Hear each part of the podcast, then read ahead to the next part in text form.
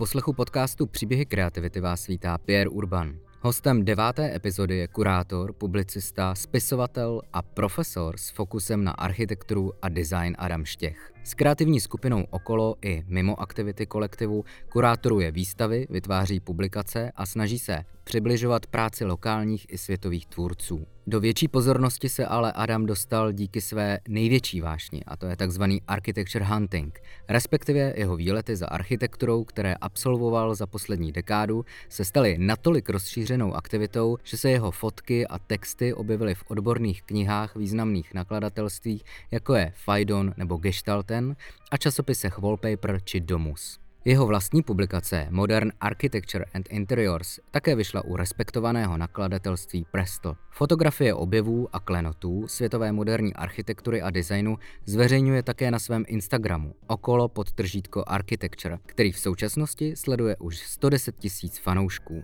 Více už v podcastu a ještě s radostí zmíním, že partnerem podcastu je Prague City Tourism. Jejímž posláním je udržitelný rozvoj cestovního ruchu v české metropoli. Vytváří také novou image Prahy, založenou na prezentaci místních kreativců a kulturního života. I proto vznikl web v Praze jako doma CZ, což je takový rozcestník po kulturních místech. Zároveň Prague City Tourism nabízí nově také Prague Visitor Pass, který na vámi zvolenou dobu poskytuje vstup do více než 50 různých míst, včetně galerií, muzeí nebo do nejvyšších pražských věží.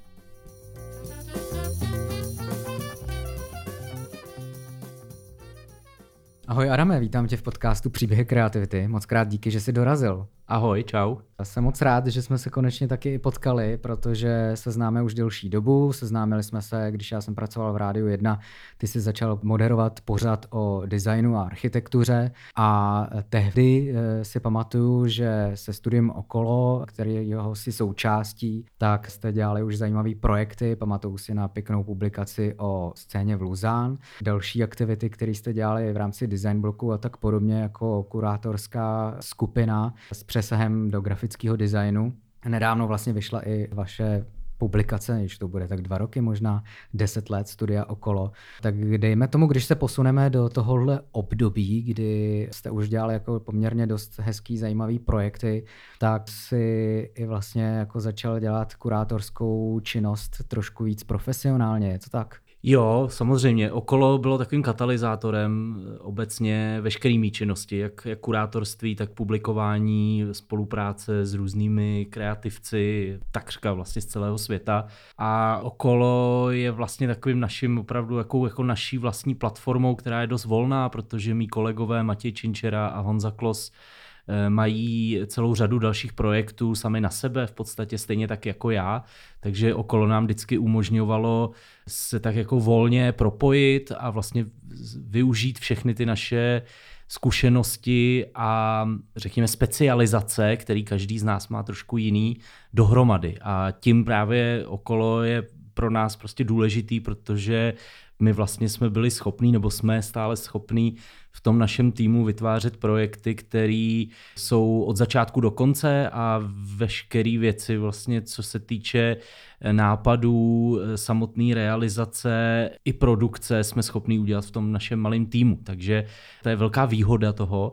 A přesně někdy v té době kolem roku nebo mezi lety 2015 až vlastně do roku 2020, když začal covid, tak myslím, že to bylo pro nás takový asi jako nejvýraznější období v tom smyslu, že jsme měli celou řadu projektů, velmi rozmanitých projektů a už to bylo taky období, kdy už jsme nějakou dobu existovali a vlastně jsme si mohli dovolit, nebo respektive jsme začali získávat mnohem víc projektů, které opravdu už nás i nějakým způsobem uživily, protože okolo začalo jako, začal jako projekt, který byl iniciován námi a my jsme řadu projektů nejdřív si sami vlastně sponzorovali a díky nim jsme získali nějaký mediální prostor a díky tomu nás začaly oslovovat ať už instituce nebo i třeba komerční značky, který vlastně kterým se líbilo, jakým způsobem pracujeme s informacemi, jak děláme výstavy a začali jsme to vlastně dělat eh, opravdu, řekněme, na té jako už úplně top úrovni. Byla vlastně v tehdejší době tahle ta podoba platformy eh, obvyklá, nebo tím, že jste byli jako zajímavě spojený jako kurátor, grafický designéři, tím pádem vlastně pro spoustu těch klientů eh, to mohlo být jednodušší a atraktivnější, tím, že nemuseli vyndávat prostě různý lidi dohromady Jo, přesně tak, jak říkáš. Eh, je to v podstatě docela speciální pořád, myslím, že jako těchto týmů, kde by opravdu grafický designéři pracovali společně s kurátorem v podstatě v jednom studiu, tak moc neznám. Ani jako v evropském kontextu. Jo? Vždycky jako existují různé, řekněme, skupiny nebo projekty, které dělají podobnou činnost, ale nikdy to nebylo vyloženě opravdu spojení takhle, řekněme, rozmanitých profesí nebo profesí, které se doplňují vlastně opravdu do toho jednoho týmu. Takže v tom jsme měli výhodu a byla to výhoda, nebo je to výhoda i pro naše klienty, protože je to přesně tak, že my jsme schopní vlastně pracovat u piva, když si zajdem na pivo, pak třeba se, měs, jako když přeženu měsíc téměř nevidíme, ale každý vlastně dělá tu svoji část a pak to prostě poskládáme dohromady a je to hrozně přirozený, protože jsme si vytvořili nějaký určitý systém, ve kterém už pracujeme, naprosto si důvěřujeme, takže e, není to jako, kdybych já byl kurátor, nezávislý kurátor, tak v podstatě na každý výstavě třeba pracuju s nějakým jiným grafickým designerem, s jiným architektem a to samozřejmě ty věci určitým způsobem komplikuje a asi i pro klienty třeba zdražuje. Jaký ty projekty, jaký ty příležitosti jsou pro tebe takový jakože nejzásadnější? Třeba v roce 2018 si myslím, že jsme hodně toho udělali, že to byl takový jako velmi bohatý rok. My jsme třeba kurátorovali Mezinárodní bienále grafického designu v Brně, který v podstatě zatím, ten náš ročník byl zatím poslední ale to byl projekt, kde jsme právě tohle jako skvěle zužitkovali, protože my jsme do toho v podstatě dali úplně všechno a ve výsledku vymysleli jsme vlastně celou koncepci, promýšleli jsme jednotlivý spolupráce, výstupy, výstavy a pak jsme tam prostě strávili 14 dní téměř na instalaci těch výstav a všechno vlastně v tom jednom našem týmu. Takže to byl projekt, který pro nás byl i takovým jako s takovou srdcovou záležitostí, protože na Bienal jsme jezdili hodně předtím a vždycky nás to hrozně inspirovalo a bavilo nás tam potkávat ty osobnosti a tak dále. Takže na, řekněme na té české scéně tohle je výstava, které si jako ceníme, ale bylo to ve stejném roce, kdy jsme třeba dělali v rámci jednoho ročníku londýnského design festivalu dvě instalace. Ta jedna byla pro londýnskou galerii Sigmar, Nina Hertig, což je dánka, která založila v Londýně galerii a zabývá se vlastně prodejem, distribucí vintage nábytku, nábytku 20. století a hodně jí zajímal český modernismus a nakonec jsme s ní udělali výstavu nábytku z bývalého, dneska již zdemolovaného hotelu Praha. Tak to třeba bylo jako hodně zajímavý, že vlastně hotel Praha se díky té naše výstavě dostal do kontextu v podstatě londýnského design festivalu. Poměrně to mělo i dobrou taky mediální odezvu a v tom stejném roce jsme téměř vlastně přes ulici, eh, tehdy na South Kensington, dělali projekt pro London Design Medal Award. To je taková cena, která se každý rok uděluje významným představitelům designu v oblasti ať už produktového designu, architektury nebo módy a uděluje jí právě jako město Londýn. A my jsme byli osloveni kurátorkou Jane Witters, s kterou už jsme vytvořili několik projektů, aby jsme nějakým zajímavým způsobem pojali vlastně výstavu k této ceně. Takže jsme pracovali s těmi jednotlivými vítězi pro ten ročník konkrétní v tom roce 2018. A dělali jsme výstavu ve Victoria Albert muzeu, kde to bylo vystavené, takže to pro nás byla velká podsta, protože VNA, eh, tedy Victoria Albert Muzeum, to je jedno z nejlepších muzeí na design a ušité umění. To jsou skvělý příběhy. Paralelně s tím se vlastně rozvíjela tvoje vášeň pro architekturu v tom smyslu, eh, že si začal být takzvaným architecture hunterem, což je pojem, který vlastně se podle mě tak nějak jako kolem toho roku 2016 zhruba, bych řekl, čím dál tím více spopularizoval, ale to by se to docela rozjelo. začal si eh, hodně cestovat. Mm-hmm. A jaký byly teda ty začátky, jaký vlastně, když se přesuneme do toho momentu, jaký byly tvoje vize vlastně s tímhletím, jestli ty jsi opravdu jako cestoval jako jenom ten vášnivec, fotil si to a myslel si, že už že s tím budeš vlastně nějak jako pokračovat, že to budeš dál rozvíjet v tehdejší době? Tadle vášeň, asi bych řekl, že to je vůbec moje největší vášeň v rámci tohohle oboru tak už začala už dávno, když jsem byl na, na škole, když jsem téměř byl možná asi ještě na střední škole, kdy už jsem se zajímal o architekturu a chtěl jsem poznávat stavby, chtěl jsem poznávat umění, design a hrozně pro mě bylo důležité si o, o tom nejenom číst a chodit do knihoven a pročítat časopisy starý a knížky, což jsem samozřejmě dělal a dělám pořád, ale na stranu druhou jsem strašně toužil potom ty věci opravdu vidět na vlastní oči, že nějak mi to připadalo jako takový to opravdu potvrzení toho, že se opravdu o to člověk jako natolik zajímá, že e, za nějakým konkrétním domem, o kterém jsem se dozvěděl v nějakých třeba starých knížkách, tak jsem se opravdu rozhodl jet a vyfotit si ho a zkusit ho najít, protože často to je velmi složitý vůbec ty, ty domy dohledat, e, jejich adresy a tak dále. Takže ta přirozená touha opravdu to zdokumentovat a mít to ve svém archivu na svých vlastních fotkách, tu už jsem měl dávno a dělal jsem to, řekněme, třeba už od toho roku 2006, 7 nějak tak jako zatím velmi útržkovitě. E, většinou to bylo vždycky, když jsem někam jel, ani ne třeba konkrétně kvůli architektuře, ale už jsem vlastně si nacházel vždycky ty, na těch místech, co bych tam mohl zrovna vidět. V roce 2007 jsem jel třeba na první veletrh designu na Salone del Mobile do Milána a už jsem tam třeba dva dny z těch pěti celkových nestrávil na veletrhu, ale šel jsem prostě po barácích, který jsem chtěl vidět a začal jsem je fotit. To bylo takový velmi jako zatím jako náhodný nebo intuitivní. Jo. A pak to bylo právě kolem roku 2016, kdy jsem se poprvé dostal do Kalifornie, do Los Angeles, a tam jsem si nějakým způsobem uvědomil, že to je vlastně to, co chci dělat, protože v Los Angeles jsem najednou viděl neuvěřitelné baráky, o kterých jsem vždycky jako jsem snil je vidět. Pak jsem se dostal i třeba do Jižní Ameriky poprvé, do Buenos Aires a najednou to pro mě bylo opravdu taky to splnění toho snu a řekl jsem si, tak, tak teď už vlastně nemůžu jako toho couvnout, teď už nemůžu jako přestat a teď to začnu dokumentovat opravdu systematicky. Takže vlastně od té doby já už se vydávám mých jako 99% cest, kam jezdím, také opravdu vlastně především za architekturou, že už si opravdu dělám plány, jaké věci vidět, dlouho dopředu řeším, eh, jestli se do některých dostanu, jestli navštívím prostě třeba interiéry některých domů a tak dále, což je prostě činnost, která je velmi komplexní a často na velmi dlouho. Od té doby, jak říkáš, přesně 2016-17, tak jsem to začal dělat opravdu na takový, jako, řekl, že, řekl jsem si, že nemůžu ztrácet čas, a začal jsem si prostě pomalu opravdu očkrtávat ty věci, které chci vidět a které už jsem viděl. A samozřejmě těch, který chci vidět, tak je pořád mnohem víc než těch, který jsem viděl. Jo? Takže to je v podstatě nekonečná práce a pořád se objevují nový, protože samozřejmě pořád já ležím v knihách, ležím v časopisech, ležím s Instagramem, s Googlem a vlastně to je denodenní objevování nových témat, který mě v tomhle baví.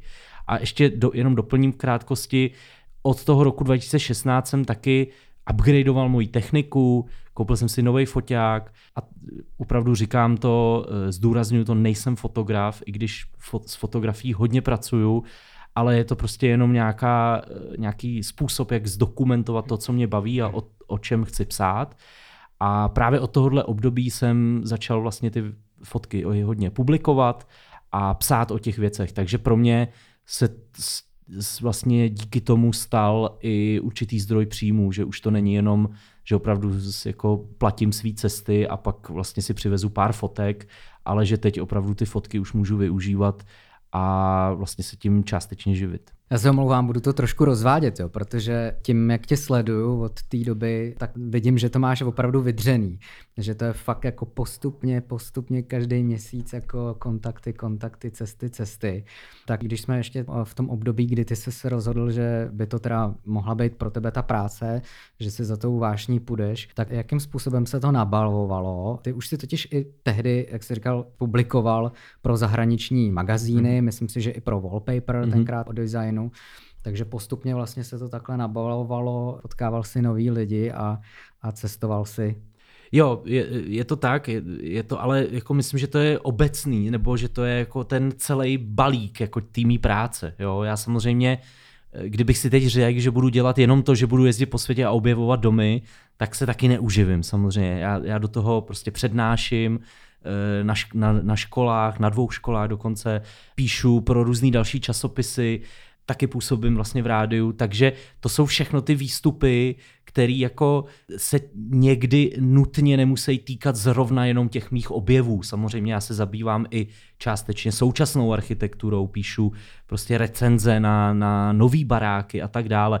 Takže je to prostě takový jako balík, který se pořád nabaluje na sebe ale jako ta vrstva toho objevování té architektury, ten takzvaný architecture hunting, jak jsi, jak jsi zmínil, tak to je něco, co je pro mě opravdu jako nad, nějak nad vším a prostě já kamkoliv jedu, dejme tomu přesně do Milána, kde děláme nějakou výstavu, a jedu tam hlavně za účelem té výstavy, že prostě musíme ji nainstalovat, musíme ji odprezentovat a tak dále, tak ale já si vždycky dokážu najít čas na to, třeba jeden nebo dva dny jet někam a navštívit třeba zase nějaký dům. Jo. Takže ono je to opravdu jako vše, všechno souvisí se vším a mm, ten hunting je pro mě, to je prostě droga. Jako, hmm. jo. Já, já vlastně necítím se dobře, když třeba někam jedeme, i třeba s mojí partnerkou a tak dále, a jako nic třeba nevystopuju, nebo to, tak to prostě to už jsem takový trošku naštvaný a, a mám blbou náladu. To nejde, a to neexistuje. To ne, neexistuje, no. Prostě vždycky musíme někam, jako když někam jedem, a to jedeme i za babičkama, nebo jedeme za rodičema, prostě tak to tě pronásleduje prostě pořád. A dokonce i jako v mých snech a v mých, e, když jdu spát, tak e, často prostě mám v hlavách tolik věcí, kolik se mi honí hlavou, jaký všechny baráky potřebuju vidět, a, a nebo, že jsem zrovna něco objevil novýho a já prostě ani nemůžu usnout pomalu, protože jsem tak nadšený z toho, že až prostě si tam naplánu zase cestu a zase něco třeba uvidím novýho. Hele, aby jsme přiblížili jenom vlastně, co to znamená ten architecture hunting, tak eh, dejme tomu, vůbec netuším, jak, jak procentuálně to může být, ale ta architektura, která je veřejně přístupná, tak to je, dejme tomu 5-10%, ne? Jakože ve výsledku to, co znamená ten hunting, je ta architektura, která je mm, primárně privátní a ty se vlastně do ní dostáváš díky tomu, že třeba prostě přijdeš a zazvoníš, anebo přes kontakty. Jo, Takhle přesně, je to tak, no. E, mě zajímá samozřejmě i, mě zajímají stavby veřejné, ať už to jsou divadla, nebo prostě muzea, všechny možné různé typy, typologie staveb a tak dále. Tam je relativně snadné se dostat, ale taky často to taky může být i problém, protože někde vám třeba nedovolí fotit, nebo když jdu do nějaké veřejné instituce, která vím, že má skvělé zachovalé interiéry ze 30. let, tak já se potřebuji dostat třeba do nějakých zasedacích místností, kam normálně veřejnost nepouští. Takže i tyto veřejné stavby jsou pro mě často důvodem, eh, že prostě musím napsat třeba managementu té stavby, musím se s někým skontaktovat, aby mě tam pustil, aby mi otevřel nějakou speciální místnost. Protože mě možná i víc než ta architektura samotná, tak mě baví ty interiéry uvnitř, jo? různé ty detaily, nábytek, svítidla a tak dále.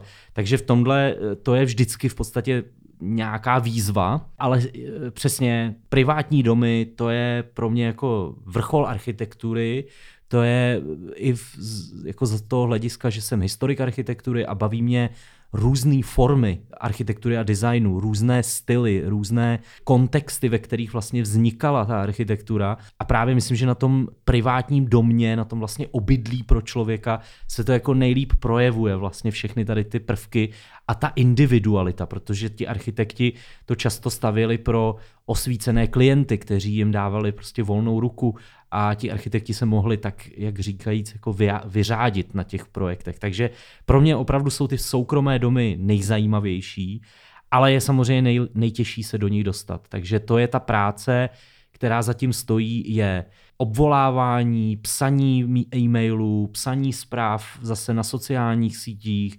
hledání na Google Street View, hledání adres, hledání půdorysů. Prostě hledám domy, u kterých nevím, jaká je jejich adresa, vím, jaký mají půdorys, tak prostě hledám opravdu v mapách. No, jako, a, A často se mi prostě podaří jako ty věci najít tímhle způsobem. Je to taky o kontaktování třeba místních expertů, místní architekti, kteří třeba rekonstruovali některé ty domy, takže mají prostě kontakty na majitele.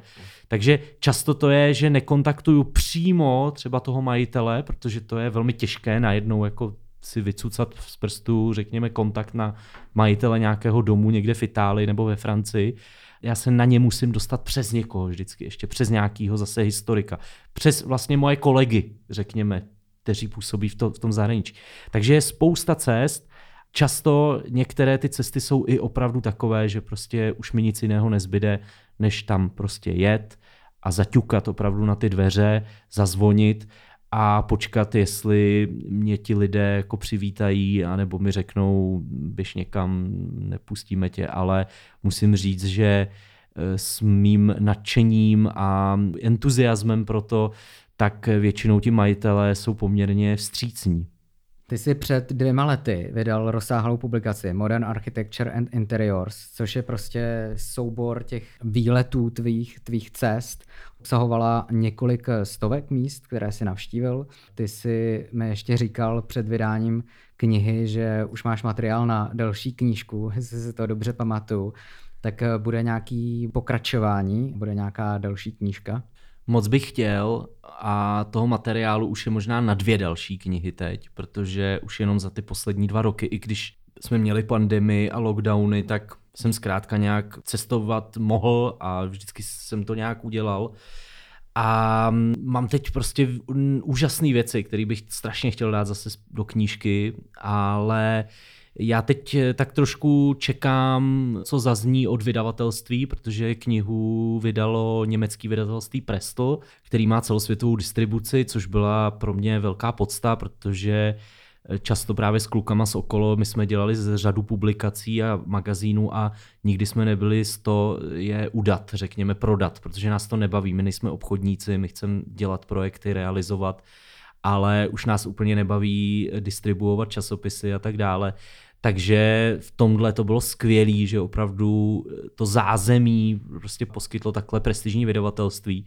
Já teď popravdě nevím, už poměrně dlouhou dobu jsem s nimi nebyl v kontaktu, ale právě nějak se chystám jim zase napsat, abych zjistil co a jak a jestli by eventuálně o nějaký druhý díl byl zájem z toho, co jsem vykoukal nejen z té knížky, ale z různých publikací, článků, které vydáváš ven, tak se hodně specializuješ na italskou modernu. Design je vlastně pro Itálii asi nejvýznamnější kreativní odvětví. Známe ikonické značky auto z automobilového průmyslu v módě, ale třeba právě v architektuře a interiorovém designu. Jaký je to pozadí toho italského designu? A proč je podle tebe tak výrazný a úspěšný? V Itálii to bylo hodně zajímavé po druhé světové válce. Jak všichni víme, tak Itálie byla na straně fašismu, byla to poražená mocnost v podstatě a stejně tak jako Německo Itálie dostala obrovské finanční injekce od vítězných států. Takzvaný Marshallův plán, což byla vlastně ekonomická podpora Německa a Itálie, které byly v podstatě, byly to země, které byly zdevastovány válkou, především teda Itálie. Byla tam extrémní bytová nouze a bylo to opravdu jako špatný eh, po, těsně po válce, ale právě tahle finanční injekce pomohla e, italskému průmyslu. V té druhé polovině 40. let tak eh, se tam odehrál takzvaný italský průmyslový zázrak, který vlastně nechal vzniknout právě těmto legendárním firmám, ať už vyrábějící automobily, nebo právě třeba nábytek, nebo cokoliv jiného, letadla a tak dále a design v tom hrál svoji klíčovou roli, protože právě to byli architekti té modernistické generace, kteří po těch šílených eh, událostech druhé světové války vlastně stále věřili, že právě design a architektura mohou posunout tu společnost někam jinam, mohou ji zlepšit pro všechny v podstatě, vytvořit eh, společnost, která bude demokratická, která bude spravedlivá, která bude poskytovat i těm, řekněme, nejchudším vrstvám takový servis, eh, že jim prostě ten život ulehčí. A myslím, že tahle víra, vlastně takový ten idealismus eh, v tu optimistickou budoucnost, tak hrály klíčovou roli v rozvoji právě italského designu, který dneska je tím ikonickým, a to je především design 60. let, kdy vlastně během těch 50. let to tak pomalu bublalo a v 60. letech se opravdu severní Itálie především stala v podstatě centrem světového designu. Myslím, že té době italští designéři naprosto dominovali světové scéně, což nelze říct dnes. Dnes už to třeba konkrétně ten nábytkový průmysl a, a design třeba v Itálii není prostě nemá takovou sílu, jako měl právě v té době. A to byly ty všechny počátky toho, i těch vlastně experimentů a a všech různých dalších radikálních proudů, které tam pak vznikaly od 60. let dál, jako je radikální design, nebo jako je postmoderna a hnutí Memphis, alchymia a tak dále, které zase reagovaly paradoxně na to, že ta konzumní společnost, ta velmi jako úspěšná společnost blahobytu vznikla a najednou konzum se stal určitým způsobem s prostým slovem a ti architekti začali reagovat různými experimenty i třeba na tuhle situaci. Teď bych se rád zeptal a pobavil o nějakých kvalitách a hodnotách, které ty pozoruješ u architektury, právě častokrát u té italské architektury, u toho italského modernismu. Mluvíš o nějakých tendencích poctivosti či opravdovosti. Hmm ta 50. léta obecně, není to jenom samozřejmě Itálie, ale víceméně všude, pro mě je to, zl, je to zlatá éra designu a architektury, protože je to architektura, která jednak za ní stojí právě tyto ideály, o kterých jsme mluvili, ideály optimistické budoucnosti, ale zároveň neuvěřitelný přístup k detailu a k řemeslu a ke kombinaci vlastně všech složek, které v architektuře máme. Já bych to třeba možná mohl vysvětlit na jednom příkladu. Já miluju architekta Iko Parisiho, který se svojí ženou Luizou od 50. let působil na jezeře Como, nedaleko Milána. Především v 50. letech stavěl domy, které byly velmi luxusní, byly to velkorysé rezidence, které ale byly kompletně navrženy eh, v jeho duchu se vším všudy. Byly to domy, kde nejenom ta architektura hraje svou roli, ale především i vnitřní vybavení těch domů, ať je to právě nábytek nebo svítidla, včetně výtvarných děl. Prostě Iko Parisi byl kamarád těch věhlasných umělců, jako byl Bruno Munari nebo Francesco Somaini, tak s těmito umělci on opravdu spolupracoval na těch projektech eh, velmi těsně a všechny ty kreativní složky se v těch domech projevují na mnoha detailech, takže člověk vstoupí do takovéhoto domu manželů Parisiu a opravdu může vidět vlastně každý centimetr je zajímavý toho domu. Jo? Je tam prostě nábytek, jsou tam různé povrchy zajímavé, materiály, velmi rozmanité to je. Takže e, v tomhle já hledám to kouzlo. To je, pro mě to je to kouzlo, jako této architektury zrovna. A když to srovnám se současnou architekturou, tak e, sice současná architektura dneska dosahuje mnoha dalších jako skvělých kvalit a a progresu v jiných věcech, ale třeba takový nábytek e, a umělecká díla se do architektury na míru dělají opravdu minimálně. Jsou to spíše vzácnosti, jsou to výjimky, protože dneska samozřejmě věci, jako jsou dveře, jako je umyvadlo, jako, jsou, jako je nábytek, eh, si vybereme v každém katalogu dostupném. Jo? A, a každý si může koupit eh, buď IKEA, anebo, nebo Vitru na druhé straně. Jo? Takže a všechno mezi tím ale v té době to vlastně ani ještě neexistovalo, jo? takže v té době ti architekti opravdu navrhovali ty detaily přímo pro ty domy, protože e, si řekli, no tak eh, radši ty židle vyrobíme, navrhneme, než je někde těžce schánět, protože ještě zkrátka ten průmysl designerský nebyl tak rozvinutý jako dnes. Současná architektura reaguje na eh, změnu klimatu, stále více se řeší ekologické stavby, případně zelené úpravy. Mám k tomu dvě otázky, jestli sleduješ tuhle tu zelenou architekturu současnou. A druhá otázka, jestli se my můžeme v současnosti inspirovat něčím z té architektury, na kterou ty se fokusuješ, na ten modernismus, právě kvůli ekologickým stavbám mm. například.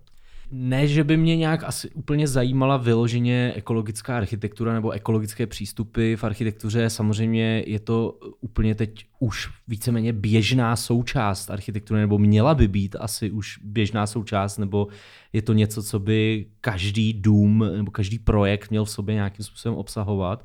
Eh, takže samozřejmě se toho dotýkám, čtu o tom tím, jak sleduju blogy o architektuře, tím, jak sleduju věci, které vznikají v současné architektuře po celém světě, ať už tady nebo, nebo tedy ve světě. A samozřejmě mě to jakoby zajímá, ale není tomu obor zájmu tak velký, takže se k tomu úplně nemůžu tak jako vyjadřovat. Ale ta tvoje druhá otázka, eh, myslím si, že, že ano. Jednak to je, myslím, že ten, ten idealismus, jo, ten, t, t, už ten, jako ten přístup k tomu eh, celkový, jo, že, že opravdu mám pocit, že ze současného designu a architektury trošku vymizel tady ten ideál té, toho modernismu právě, že prostě těmi, těmi moderními technologiemi a, a principy můžeme prostě směřovat ten svět někam lépe. A to myslím, že trošku tomu chybí. Mám pocit, že i s těmi ekologickými záležitostmi se tak jako mává všude kolem, ale že nevím, do jaké míry to myslí ať už investoři anebo architekti vážně. Myslím si, že určitě by se mě mohli inspirovat uh, a zase dám další příklad. Já jsem teď byl uh, před dvěmi měsíci jsem zahajoval výstavu v Lublani. Je to Biennále designu, bio, takzvané Bio, což je poměrně tradiční akce, už se koná od 60. let v Lublani. Celý let, letošní ročník je zaměřený na téma vernacular, vernakulární. Jsou to vlastně ty stavby, které jsou tradiční, jsou spojené vždycky s nějakou lokalitou. Třeba pro eh, Česko jsou vernakulární podkrkonožské roubenky. Jo? Jsou, je to nějaký typ architektury, který vychází vlastně z té lokality, pracuje vlastně s těmi lokálními podmínkami a ty se propisují do podoby té architektury. Zároveň materiály. Přesně tak. Používání různých lokálních materiálů, různých třeba ventilačních systémů, které jsou velmi primitivní, ale prostě fungovaly po staletí jo, a tak dále. Takže to je třeba, myslím si, že jako směr, mm-hmm. že právě tahle tradiční architektura, ta lidová, ta v podstatě neprofesionální architektura, ta, která vznikala mezi lidmi prostě po staletí, která se přenášela z generace na generaci, tak myslím, že ta by nás mohla naučit jako hodně. A třeba v, konkrétně v té Lublani, tam jsou úžasné třeba různé typy různých stodol na třeba sušení e, sena a tak dále. A ty mají právě tady ty hrozně zajímavý, třeba právě, už jsem zmínil, tady ty různý ventilační systémy a tak dále. Myslím, že e, dneska většina domů má pomalu větší spotřebu e, v létě, protože musí pohánět klimatizace a má větší spotřebu než v zimě ve výsledku. Takže že to jsou jako věci, kterými bychom se mohli inspirovat a myslím, že třeba skvěle to dělá Francis Kere, což je africký architekt, který eh, staví hodně eh, projekty ve střední Africe a právě těm, těmihle způsoby, těmi tradičními způsoby a materiály se zabývá. Zajímá mě, jak přemýšlíš o designu a architektuře v nějakých cyklech, nebo jestli o tom takhle přemýšlíš, nebo v nějakých generačních eh, obdobích, jak pozoruješ třeba například nějaký opakující se motivy já to tak mám, tím jak jsem historik, nebo aspoň se snažím být historik designu, tak samozřejmě já tu historii mám rozdělenou. A jako asi úplně nejlepší nebo nejjednodušší je to prostě po těch desetiletích. Samozřejmě ono to vždycky něco jako vystihuje. Jo? Jako přesně člověk, který se tím zabývá, pozná design 20. let a přesně pozná design 70. let a 80 a jsou to vlastně čistě estetické často prvky, které prostě jsou rozpoznatelné, ale když člověk to zná, zná ten kontext, tak samozřejmě ví, proč to tak vypadá a jak ta doba to ovlivnila. Takže eh, tímhle, tímhle já si to nějak takhle, eh, takhle jako rozděluju ve, ve, ve své hlavě. A eh, třeba sou, v té současnosti si myslím, že už vlastně za těch našich životů, jo, jako nás dvou minimálně, eh, tak, tak už můžeme pozorovat nějaký změny. Jo. A když, už, když jsem začínal kolem roku 2005, tak prostě tady byly trendy a tendence, které dneska už jsou vlastně old school strašně. Jo. Tak samozřejmě design je rychlej obor, řekněme v tomhle, móda třeba asi ještě mnohem rychlejší, jo, tam ty, tam ty trendy, jako tam se to mění vlastně ještě, ještě rychleji, ale, ale vím, že prostě dneska bych řekl, nebo kdybych vlastně dělal nějaký přednášky o současném designu, tak bych mluvil o designu nejdřív první poloviny 90. let, pak bych mluvil o rok, kolem roku 2000 a pak třeba kolem roku 2010, kdy, kdy jako jel takový ten hodně jako skandinávský design a, a, a dřevo a, a tak dále.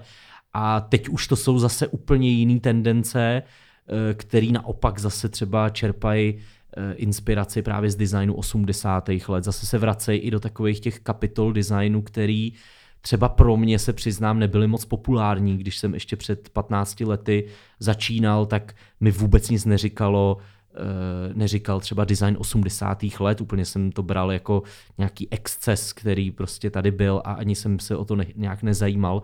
No ale dneska eh, nebo už prostě v posledních x let se samozřejmě i tímhle zabývám a najednou jsem se v tom našel potěšení a najednou se to objevilo i na té současné scéně, kde ty reference k tomu jsou. Předtím to byl třeba zase design 50. let, jo, který třeba právě byl hodně jako cool v těch kolem toho roku 2010 a, a hodně designerů se inspirovalo prostě těma jako tvarama vlastně z té doby a, a pak zase najednou prostě vytáhli postmodernu a, a teď, teď v podstatě bychom mohli mluvit o nějaký jako neopostmoderně v podstatě, která třeba v současném designu zaznívá. Mluvil jsi o výstavě o Biennále v Lublani. Jaký jsou teď současné tvoje další aktivity kurátorský?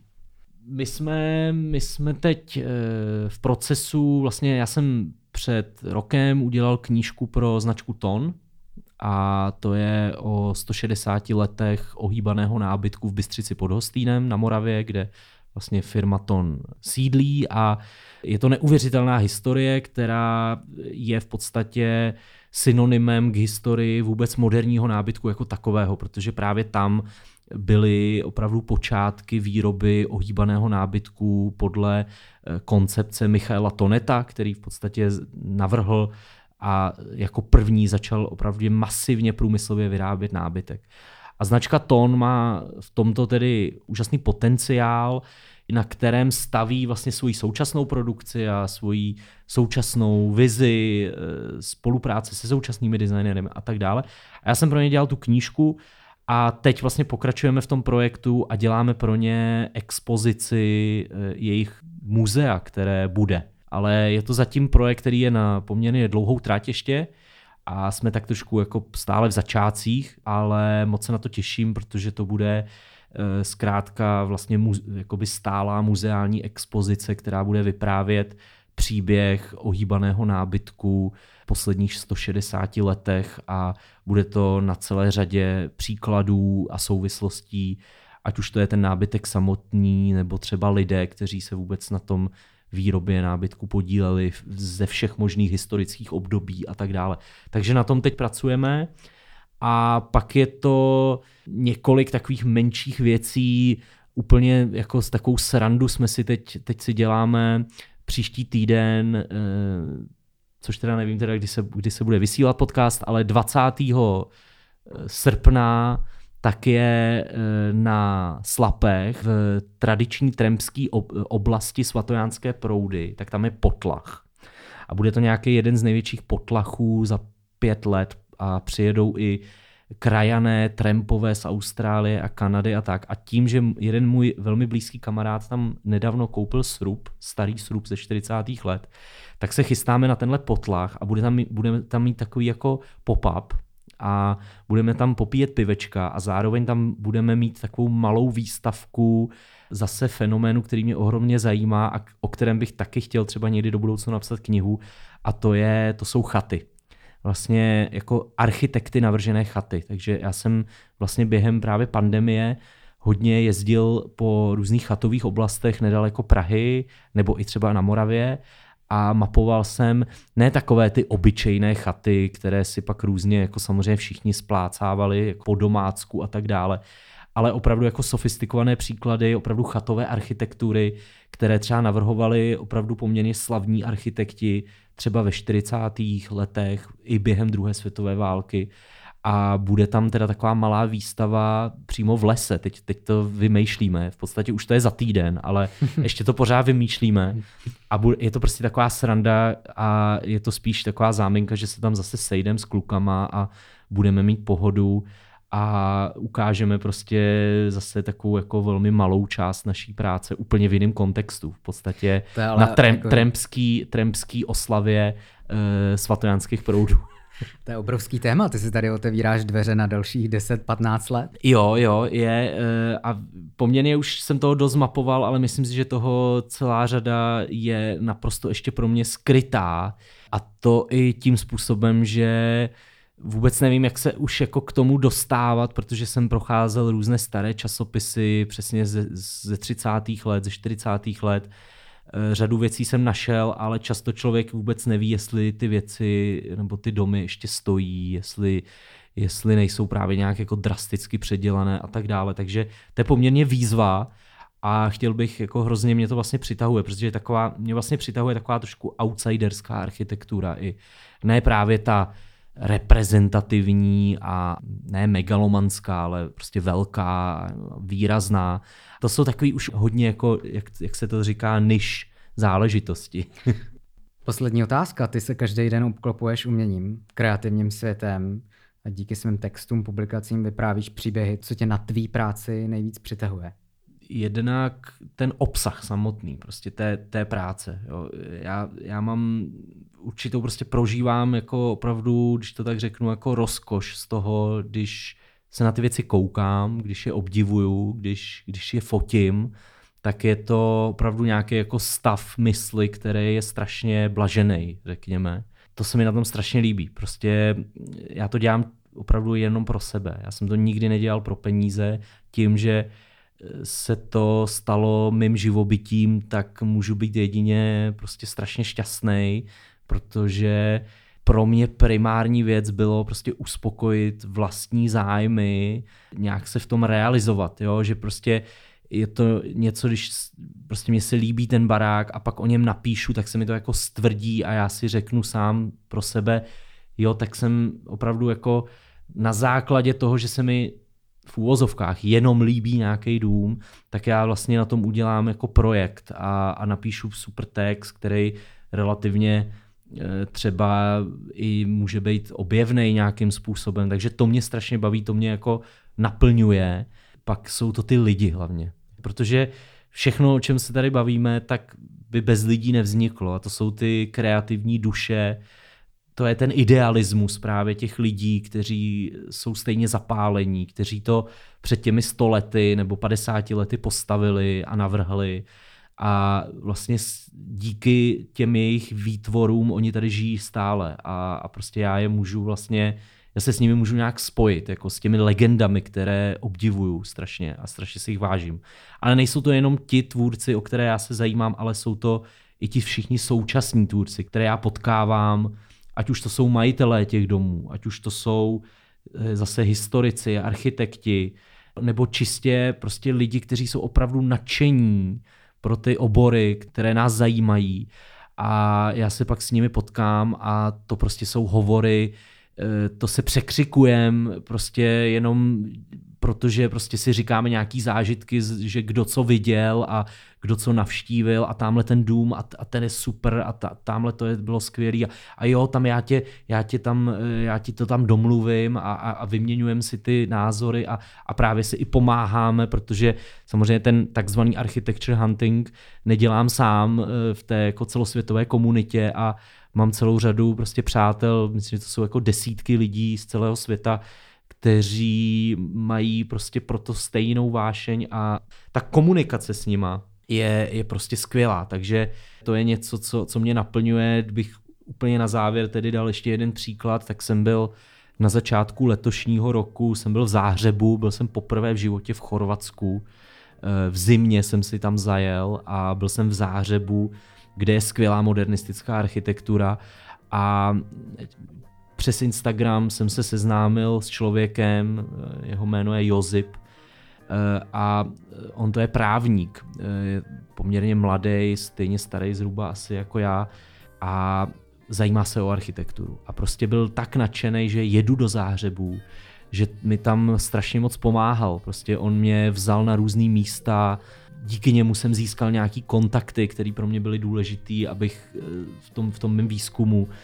Takže nejsou to jenom lidi z oboru, ale často opravdu to jsou lidi, které to jenom baví opravdu od srdce, ani se tím vůbec neživí a, a jsou často prostě opravdu tak nadšení, že, že to je prostě to je radost pak tyhle lidi potkat a, a strávit s nimi nějaký čas. Moc krát díky za tyhle slova. Děkuju. Děkuju.